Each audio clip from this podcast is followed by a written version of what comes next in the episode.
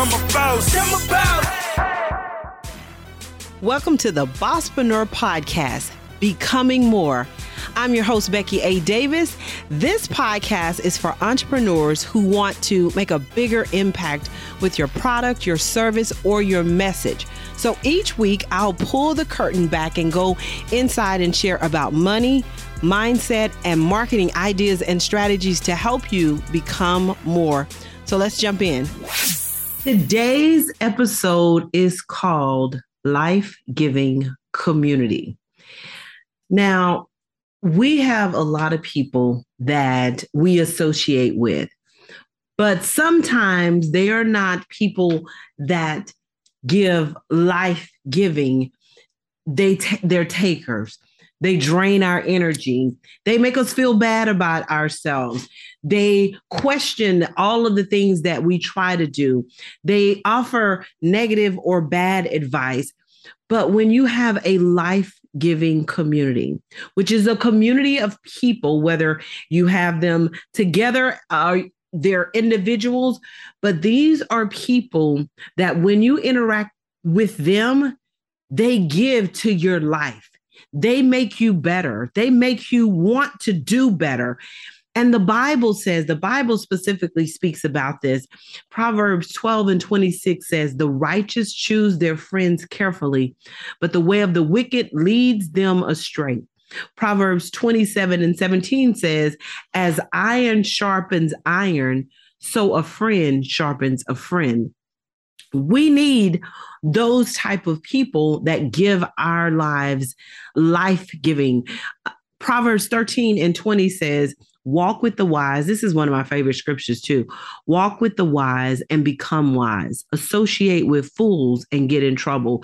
I read this scripture and start to really pay attention to this scripture in my 30s and really had to start to understand that I've always been attracted to older women, meaning that even when I was a little girl, my mom would always say, you got an old soul, Becky. And so I just like to be around anyone that was older than me. So if I was 5, I wanted to be in there where the 10-year-olds were, or I wanted to be in there where the 16-year-old people were. So I've always been that way. Even when I was young and we would have youth group in our the young adult group in our 20s, I would always go in the group where the ladies that were in their 50s. And they were like, why are you in here? It's like, it just felt different to me. And so I have always had wise women who spoke into my life. And so that's why that scripture is so important to me. Proverbs 17:17 says, a friend is always loyal, and a brother is born to help in a time of need. A friend comes with you different. And so these are scriptures that specifically teach us about being around people that give to our life, that change us. Do you have a life-giving community? Do you have people that you can go to that can tell you, yeah, that makes sense? Or, have you thought about it this way? Or why are you going down that path? And really question you to where you start to question yourself. And it's coming from a place of love, period. It's coming from a place of love. I love Booker T. Washington quote.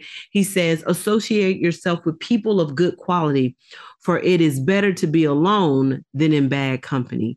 And in my years of life, I've had some bad company. I've had some bad friends. I've had friends that did me wrong when I was trying to do them right. But the one thing that I thank God that He has given me the wisdom to be able to do is to be able to pull away, let go, but not to harbor anger and have a heart of forgiveness, because I've had a lot of those people who did me wrong to come back because I kept a heart of forgiveness. It does not mean just because I forgive you does not mean that everything goes back to the way it was before. That's not what that means. And it doesn't mean that we tend, especially as believers, to think, well, I guess I got to do everything I did before for me to be a good Christian. That's not what that means. It just means I forgive you and I move past it, but it doesn't mean I need to let you back into my circle. It doesn't mean that our friendship is going to be the way it was before. Doesn't mean any of that. But what is super important to me, and I'm so thankful. I pray for this. I pray for it consistently. God, bring the people in my life that you are sending to me and give me the wisdom enough to know that you sent them. If they are coming into my life and you didn't send them, help me to know, this is not from him.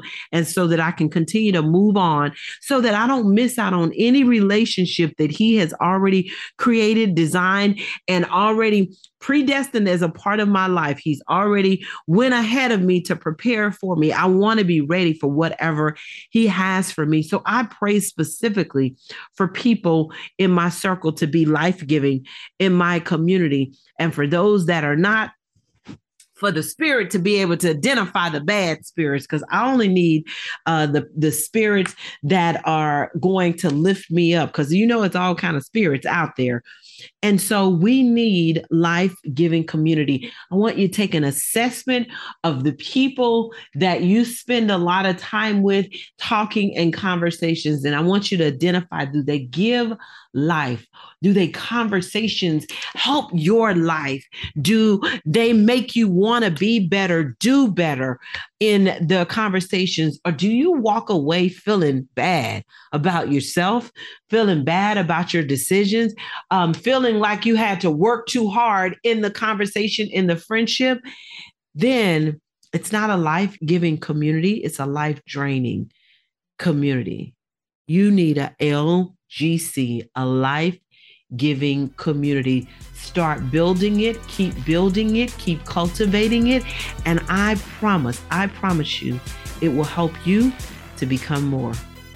Make sure you follow me on Instagram at Bosspreneur, BOSSPRENEUR, and you'll learn more about the Bosspreneur Business Circle. I share training, workshops, speaking engagements, plus I'll share with you some videos and information to help you become more. You can go to thebosspreneur.com. That's BOSSPRENEUR, businesscircle.com or BeckyADavis.com.